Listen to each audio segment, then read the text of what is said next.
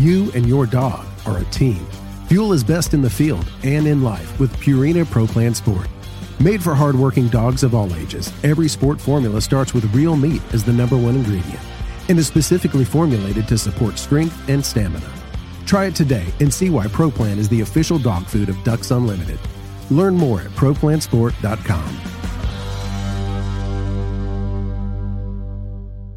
Mossy Oak has partnered with Ducks Unlimited to bring you Shadowgrass Habitat, the official camo of Ducks Unlimited. Shadowgrass Habitat pays homage to the first waterfowl-specific camo pattern ever made, Mossy Oak Shadowgrass, while incorporating the most realistic, digitally accurate images of the natural habitats that make up true waterfowl habitat. Mossy Oak is committed to conservation as its highest priority. With the launch of Mossy Oak Shadowgrass Habitat, Mossy Oak will continue funding habitat protection projects through our longtime partnership with Ducks Unlimited. Check out the new Shadowgrass Habitat pattern at mossyoak.com.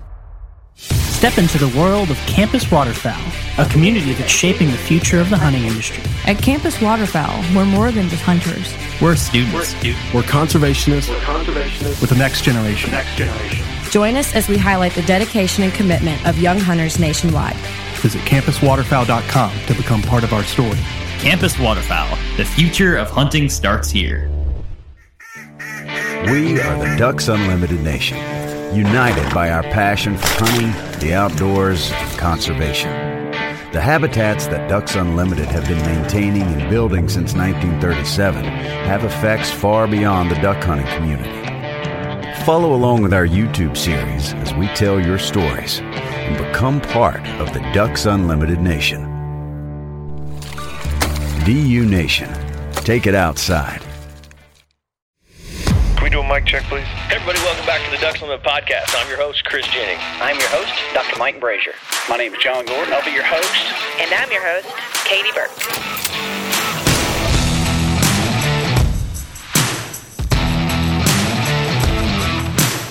Welcome to the Ducks Unlimited podcast, the only podcast about all things waterfowl. From hunting insights to science-based discussions about ducks, geese, and issues affecting waterfowl and wetlands conservation in North America, we bring the resource to you, the DU Podcast.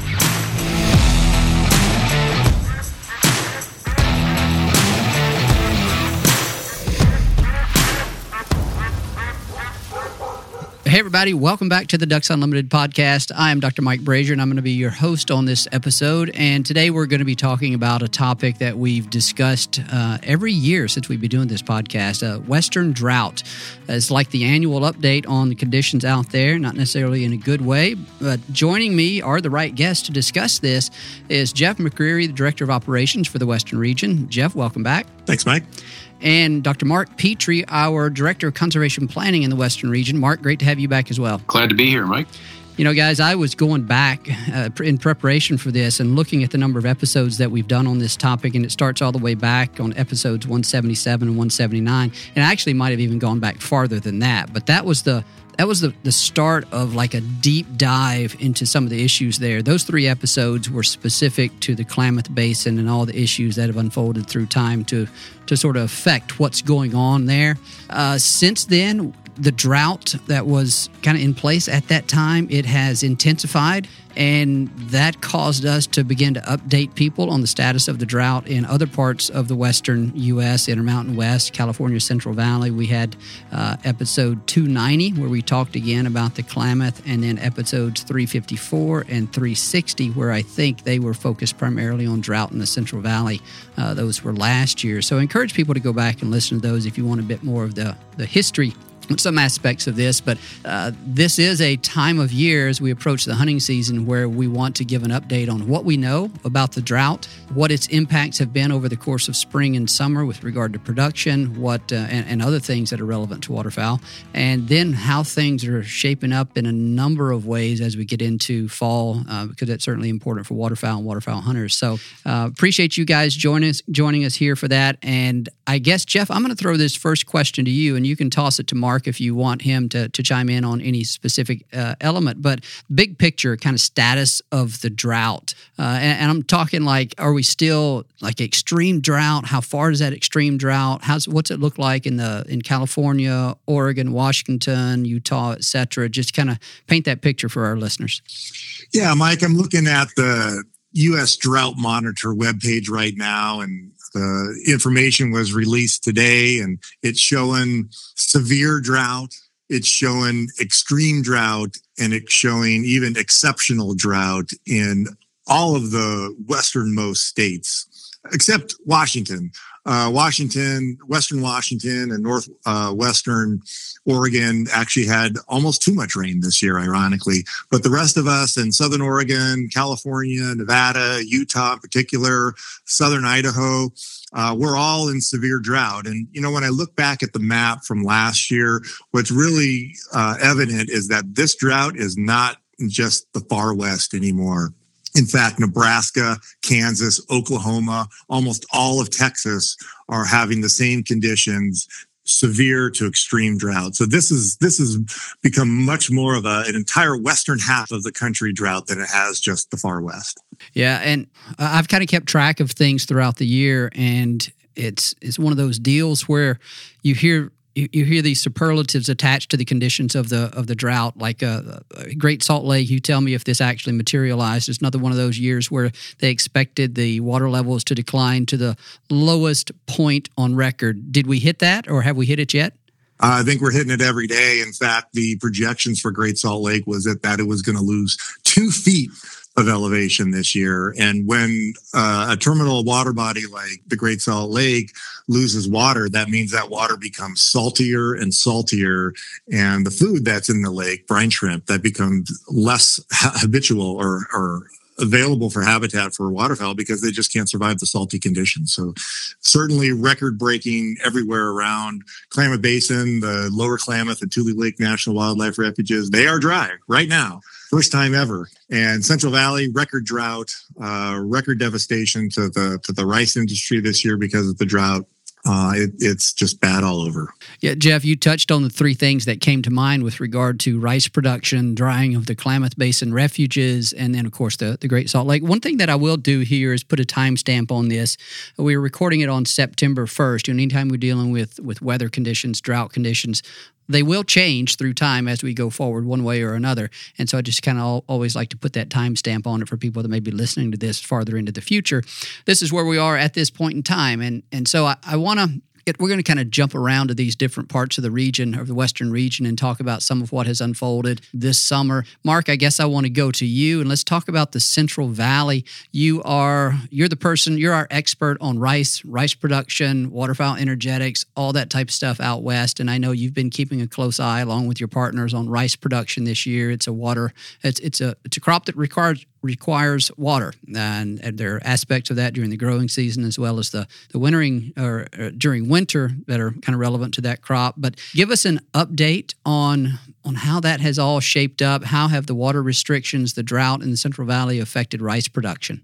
Well, Mike, my understanding is, in a normal water year, we see about 525,000 acres, 540,000 acres of rice planted.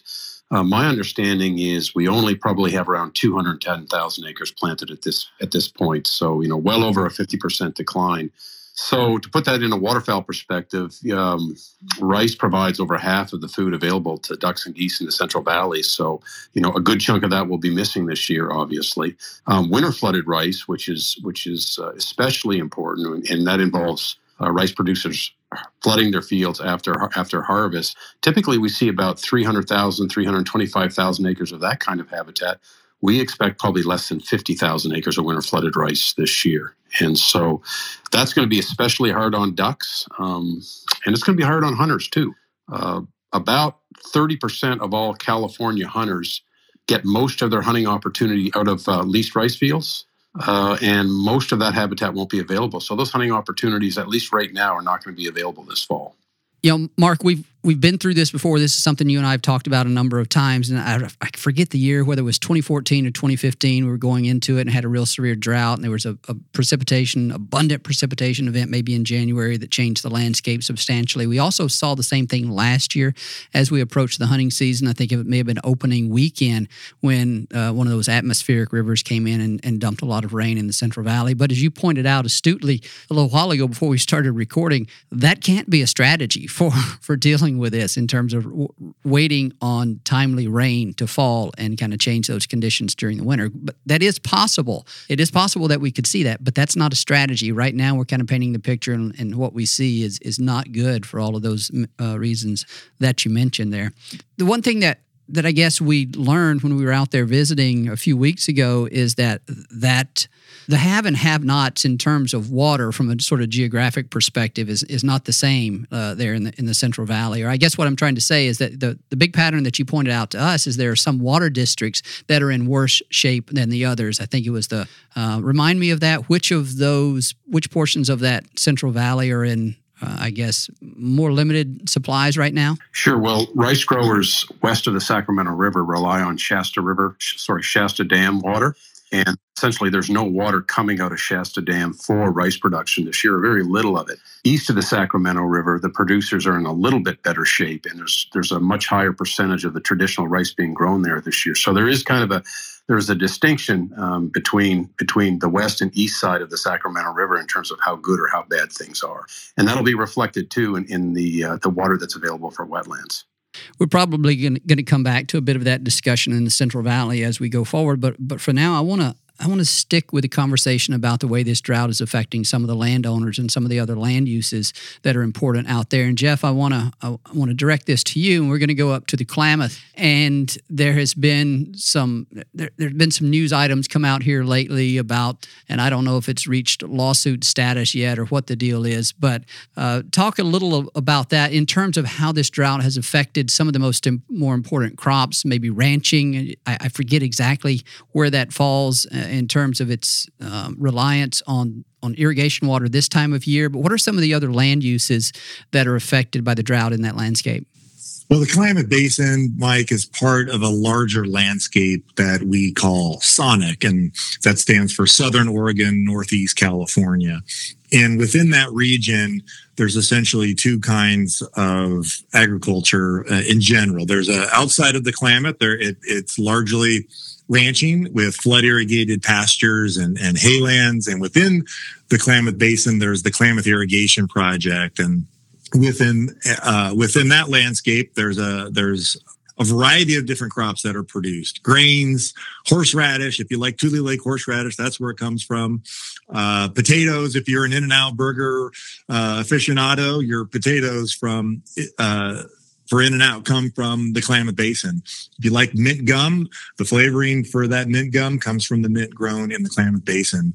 And all these areas are suffering from the drought, some more in particular. And I think there's a notable point here I think to make is that in some cases, the drought is based on the particular watershed that you're in. And I think as Mark was talking about, the watershed that is served from Lake Shasta is in severe drought, but the watershed that is served from Lake Oroville in the Central Valley is not in a drought.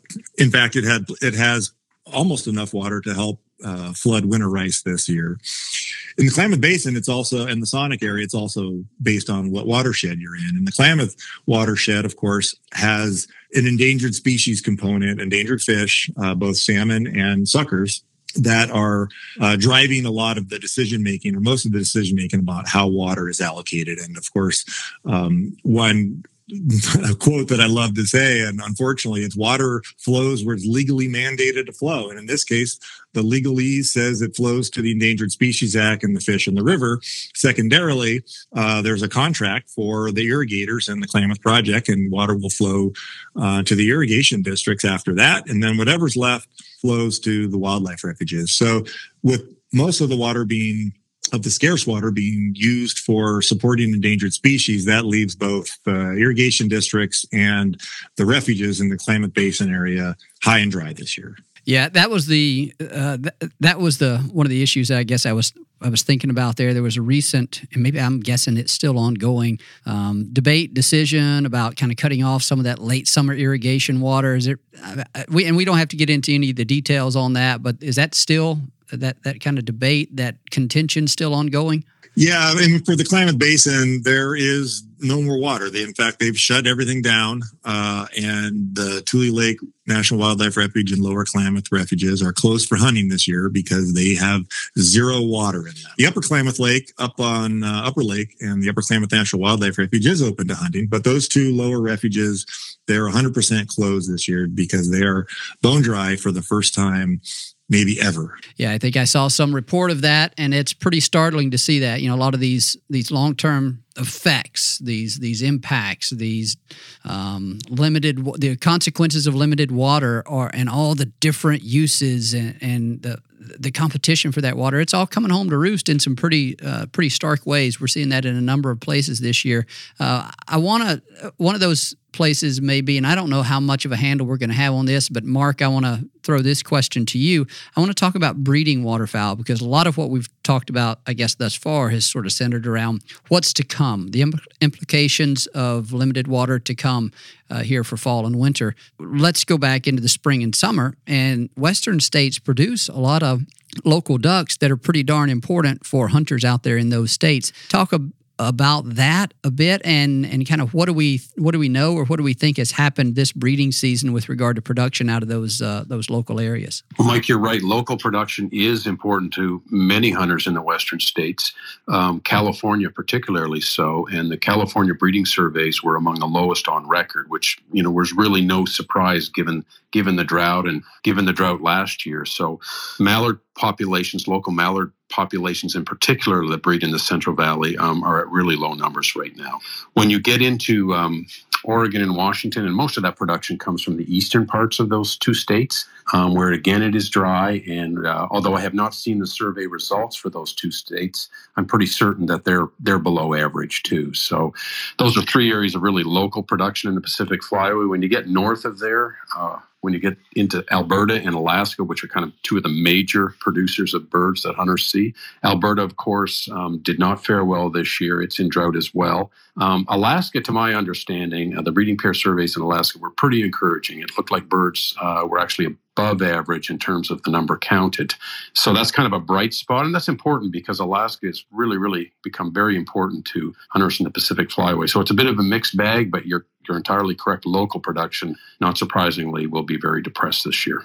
Mark, we've talked a fair bit about that breeding population survey here over the past couple of weeks, and it occurred to us, yeah, we can cite that good production, or at least expected good production in Alaska, and healthy breeding population up there. And while that bodes well for Pacific Flyway hunters, certainly, and you get into some of these drought-stricken areas, our comment has always been that one of the biggest concerns, or the biggest concern for waterfowl and waterfowl hunters in those portions of the Pacific Flyway this year is going to be places to hunt and places for the birds to go. And you talked about that with respect to the Central Valley. It's obviously going to be the case with those two refuges in the Klamath Basin. And the other kind of component to this, we talked about low water levels in the Great Salt Lake. That's going to have some effects on availability of wetlands for waterfowl in that basin. We talked about that a bit last year. The other component of this is some of those private duck clubs and their ability to get water. The other is going to be public areas, national wildlife refuges and wildlife management areas. So I want to talk about that a little bit. Mark, I'll start with you. What have you heard about water availability for some of those duck clubs in the Central Valley, or anywhere else that you might know of? Well, I'll start with public wetlands in the Central Valley, Mike. There's a bit of a difference between the Sacramento Valley, which is the northern half of the Central Valley, and the San Joaquin Valley, which is the southern half of the valley. And my understanding is the water picture is a little better in the San Joaquin Valley than it is in the Sac Valley. I think there's going to be more information coming out on that here in the next few days, but certainly in the Sacramento River Valley, many of those public wetlands are not going to get the water they usually do. And I think that's going to probably result in some hunting restrictions, whether that's, you know, a reduction in the size of the hunt area that's available, or perhaps even later openings. That's, I think, going to become clearer here in the next couple of weeks, but there's definitely going to be a reduction in hunting opportunity on public lands in the Central Valley as a whole, I think, but it'll be particularly pronounced in the Sac Valley, at least early, unless we get some of those big rains that you talked about early. From a duck club standpoint, I think that's more of a probably a mixed bag. Certainly, again, if a duck club is west of the Sacramento River, their water supplies are probably in a little more rough shape than if you're on the east side of the Sac River, which is the same disparity we're seeing for rice growers. So I think with duck clubs, it's a bit of a mixed bag. But overall, hunting opportunities, whether they're on winter flooded rice, whether they're on public wetlands, and on some duck clubs, at least early in the season, will be reduced compared to a normal year. Guys, I think we're going to take a break right here. We're about midway through this episode, and we're going to come back. We will continue this discussion and wrap it up with some talks about what Ducks Unlimited is trying to do to help out in this situation. Stay with us, guys.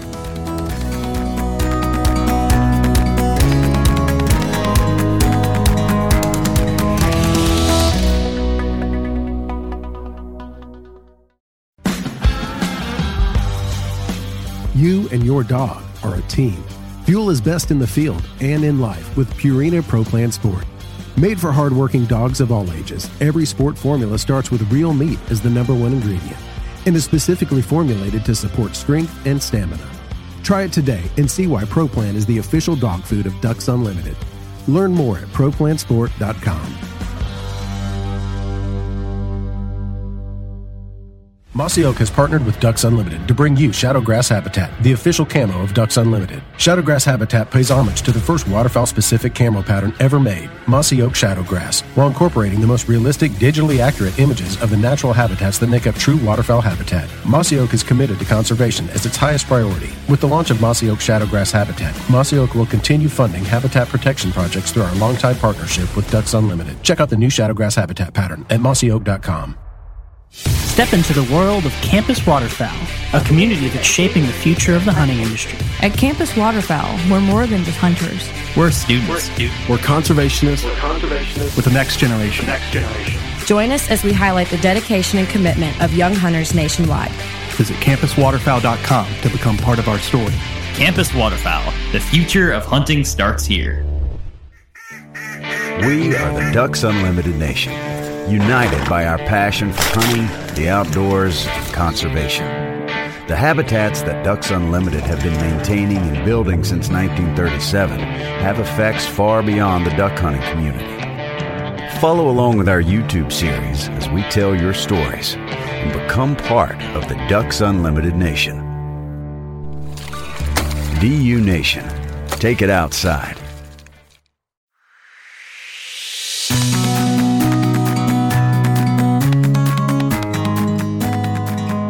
Welcome back, everyone. We're here with Jeff McCreary and Mark Petrie, and we are continuing our discussion about the Western drought.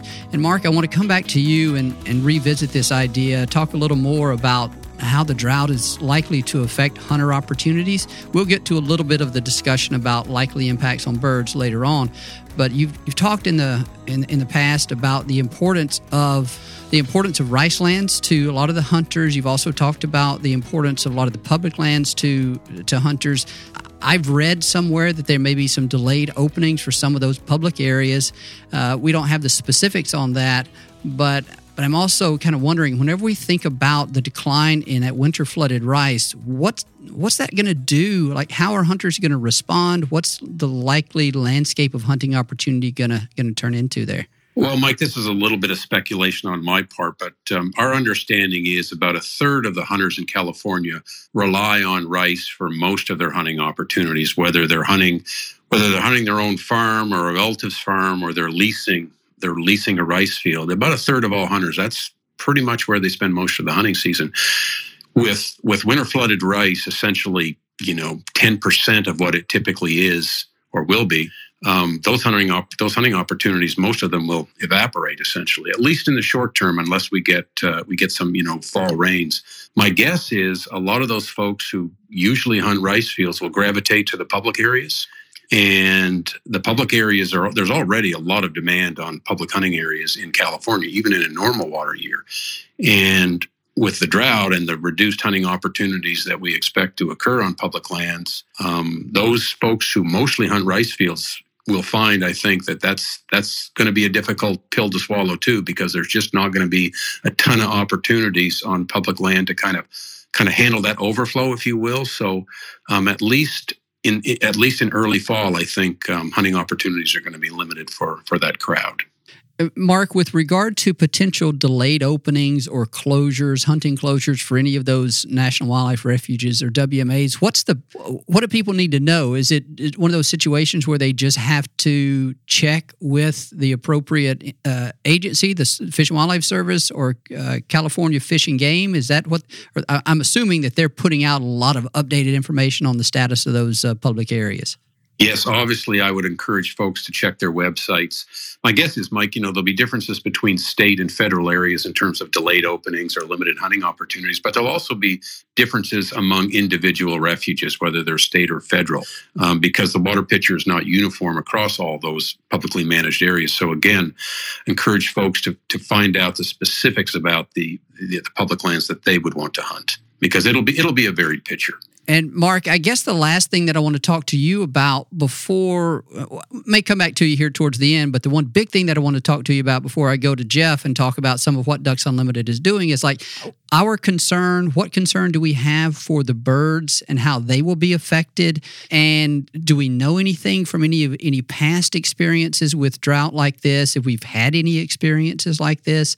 And then what's Ducks Unlimited doing if we don't know anything? What are we doing to try to figure all that out? Good questions. Well, Mike, my guess is what's going to happen is, most of the birds that are essentially moving south into the Pacific Flyway in the fall, the Klamath Basin is kind of a big first stop, if you will. And because both refuges are dry, Tule Lake and Lower Klamath refuges are dry, that doesn't provide any opportunities to stop. So we expect that migration will be accelerated into the Central Valley this year. And we saw some of that last year. Unfortunately, I think the Central Valley is going to be a very, very dry place, at least in early fall, because of the lack of winter flooded rice and the restrictions on water for public and private wetlands. So those birds that are coming through the Klamath Basin quicker than they otherwise would have are going to encounter a pretty dry Central Valley, if you will. But, we have had droughts before, but to be honest with you, we're not all that aware of maybe how the birds react to those droughts. So we're trying to learn a little bit this year, and we're doing two things. We're coordinating surveys over a pretty large part of the flyway in the Klamath Basin, south of there, and into the Central Valley, trying to do that on a two-week to monthly basis to understand how the birds are distributing themselves in the face of this drought. Where are they ending up, if you will?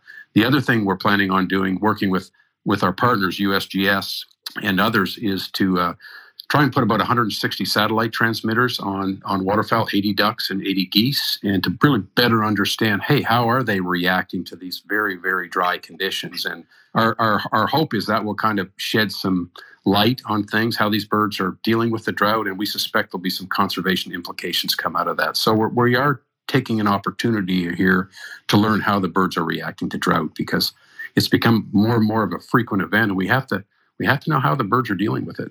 Yeah, when we get a landscape that's going to have apparently going to have so little water, unless things change, you also had to start worrying about things like disease when you have high densities of waterfowl. When was the last time we had a significant disease outbreak there in California? Do you remember? I seem to recall that there was a time where it wasn't unusual to have them, every few years. Am I wrong about that? Disease, botulism in particular, has always been a concern in the Klamath Basin. We saw some of that last year. In the Central Valley, I don't think we've had an outbreak, Mike, for several years, because we actually had a lot of surface water out there over the last 20 or 30 years. A lot of that is due to winter flooded rice. So we've been able to spread the birds out. So we're some years, I think, from our last serious outbreak in the Central Valley. Now that, of course, could change this year because it's a very different picture. I may be thinking about, 30, 40, even farther ago than that, now that you say all that. But the other thing that I realize is that I have to correct myself. I think I referred to the agency out there, the state agency, as the California Department of Fish and Game. I think that was their old name. I think they're now the California Department of Fish and Wildlife. Is that right? I believe it is, yes. Yeah, so my apologies for using that old name. Jeff, I want to go to you now and talk about kind of the big question that we get a lot of is, what is Ducks Unlimited doing in response to this? Have we changed anything? How are we How are we fixing the problem? Talk to us about some of that, Jeff, in terms of our priorities, whether they have changed in response to like this, the urgency, the extremeness of this drought. What is Ducks Unlimited doing in response to all this?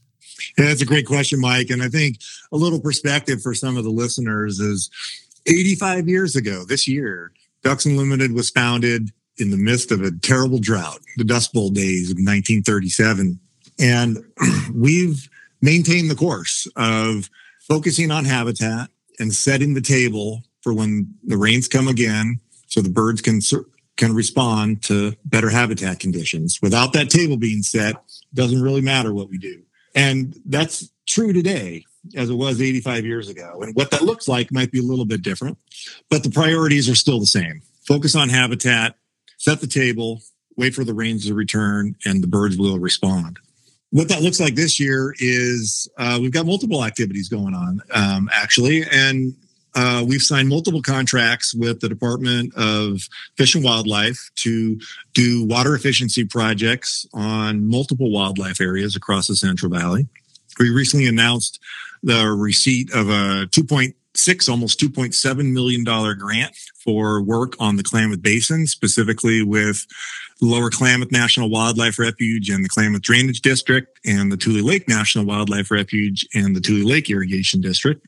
And those projects are also going to be looking at water use efficiency as well as irrigation, tailwater reuse, and recirculation within those districts and those national wildlife refuges. And I think one point on why we're talking water efficiency and water supply and pumps is that water is supplied to most wildlife areas and most waterfowl habitat within the three big landscapes of Great Salt Lake, Klamath Basin, SONIC, and the Central Valley, right? So somebody makes a decision on whether that piece of waterfowl habitat is going to have water. It's from behind a dam, it goes through a canal, you turn on a pump, you open up a gate, and so forth. And so having this kind of irrigation type of infrastructure and having that be as efficient as possible for wetland management is actually really critical to providing high quality habitat wherever it may be.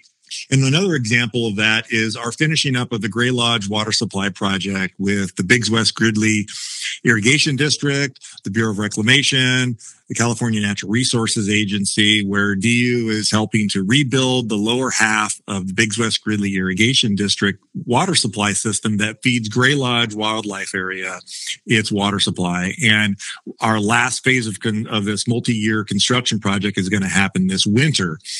The good thing is that it's not raining, so the dry conditions are allowing us to finish ahead of schedule.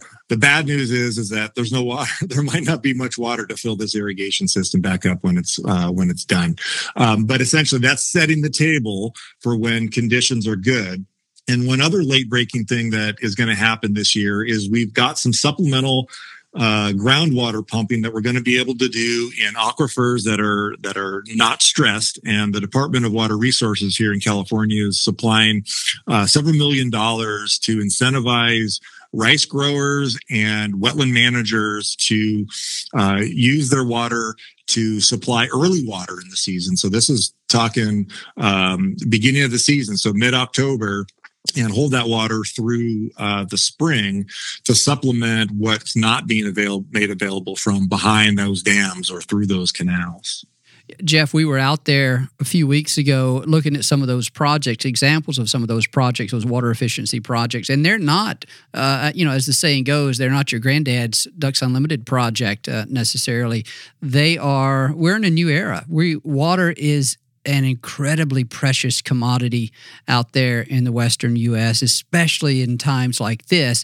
And so those, let's say, non-traditional type of projects that DU is investing in now are designed, as you said, to position us to be efficient every year so that we can make the most of the limited water that's out there and hopefully ensure that waterfowl and wetlands and all the other critters that depend on it from those habitats is going to get their fair share. Is it that simple? Is that kind of what we're targeting with those new types of projects? Yeah, I'd say so. And I think another way to frame it is this term that we're being used now to describe these types of activities is multi-beneficial. And when I mentioned earlier about water flows where it's legally mandated to flow, so how do we kind of flip that around on its head? How do we play judo with that saying and make that water flow towards wetlands to support waterfowl?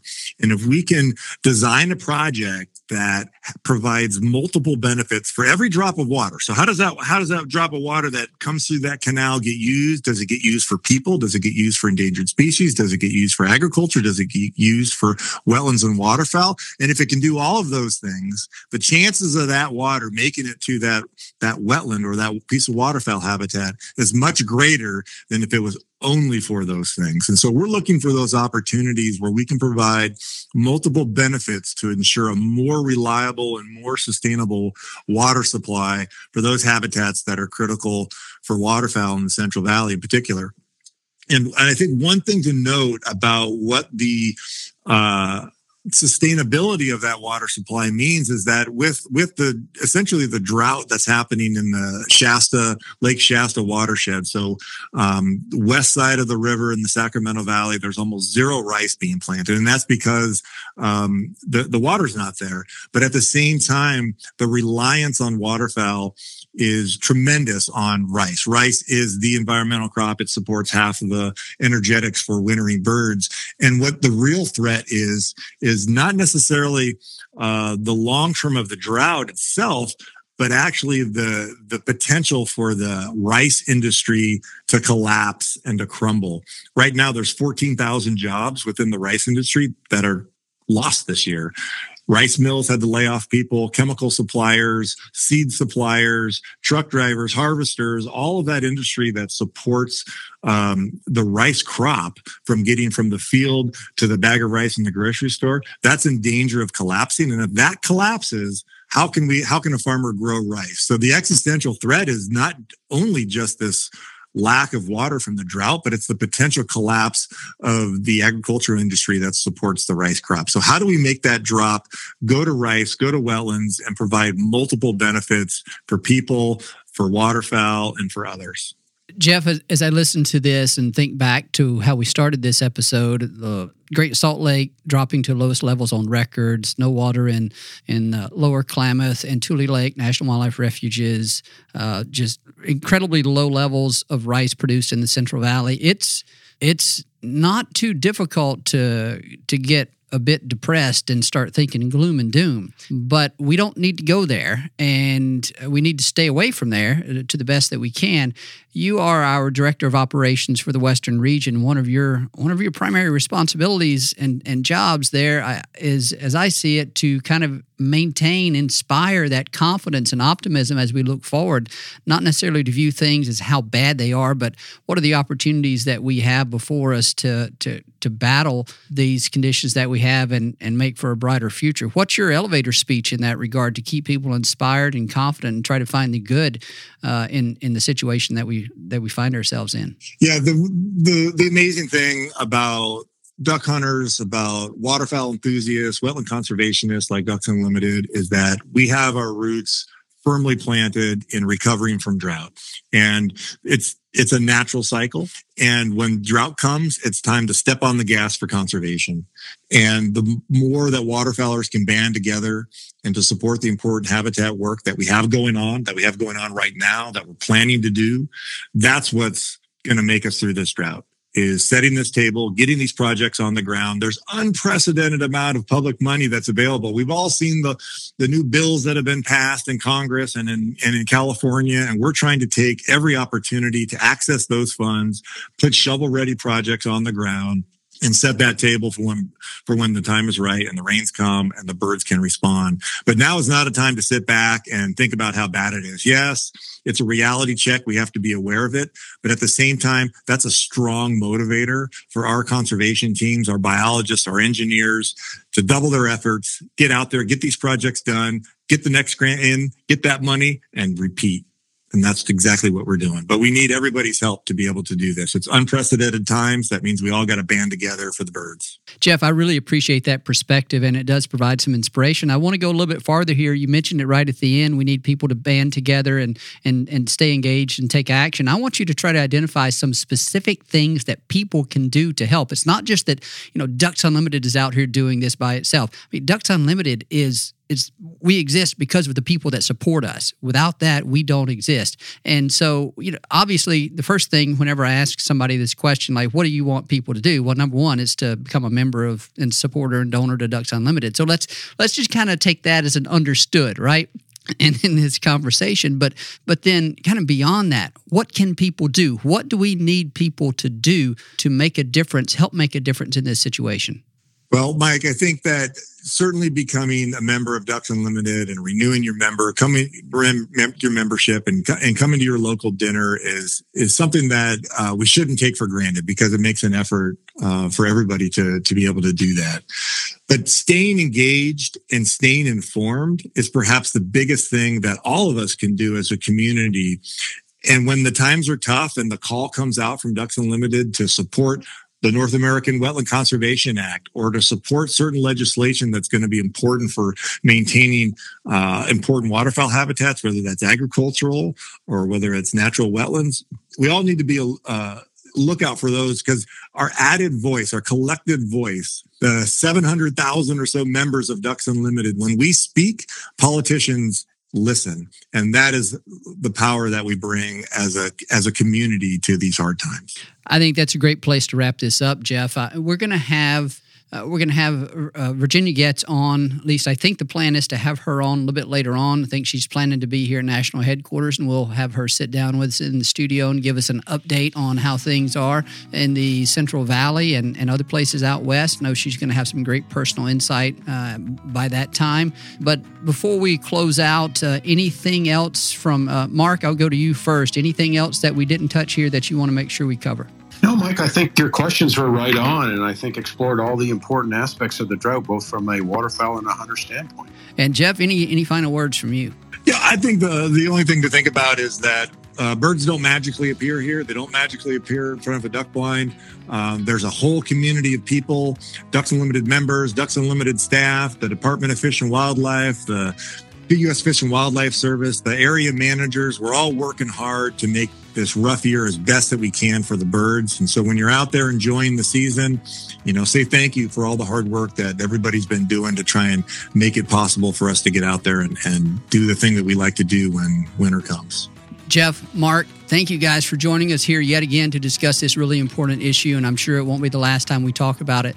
Thanks for your time. Thanks for all the great work that y'all are doing out there. Thanks, Mike. Thank you, Mike.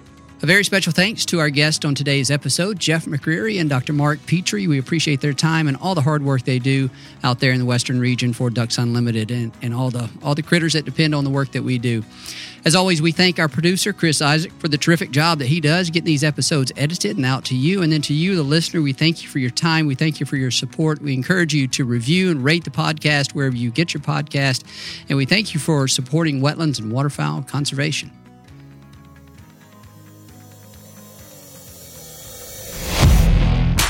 Thank you for listening to this episode of the DU Podcast. Be sure to rate, review, and subscribe to the show, and visit www.ducks.org/DU Podcast for resources based on today's topics, as well as access to more episodes. Opinions expressed by guests do not necessarily reflect those of Ducks Unlimited. Until next time, stay tuned to the Ducks. Stay tuned to the Ducks.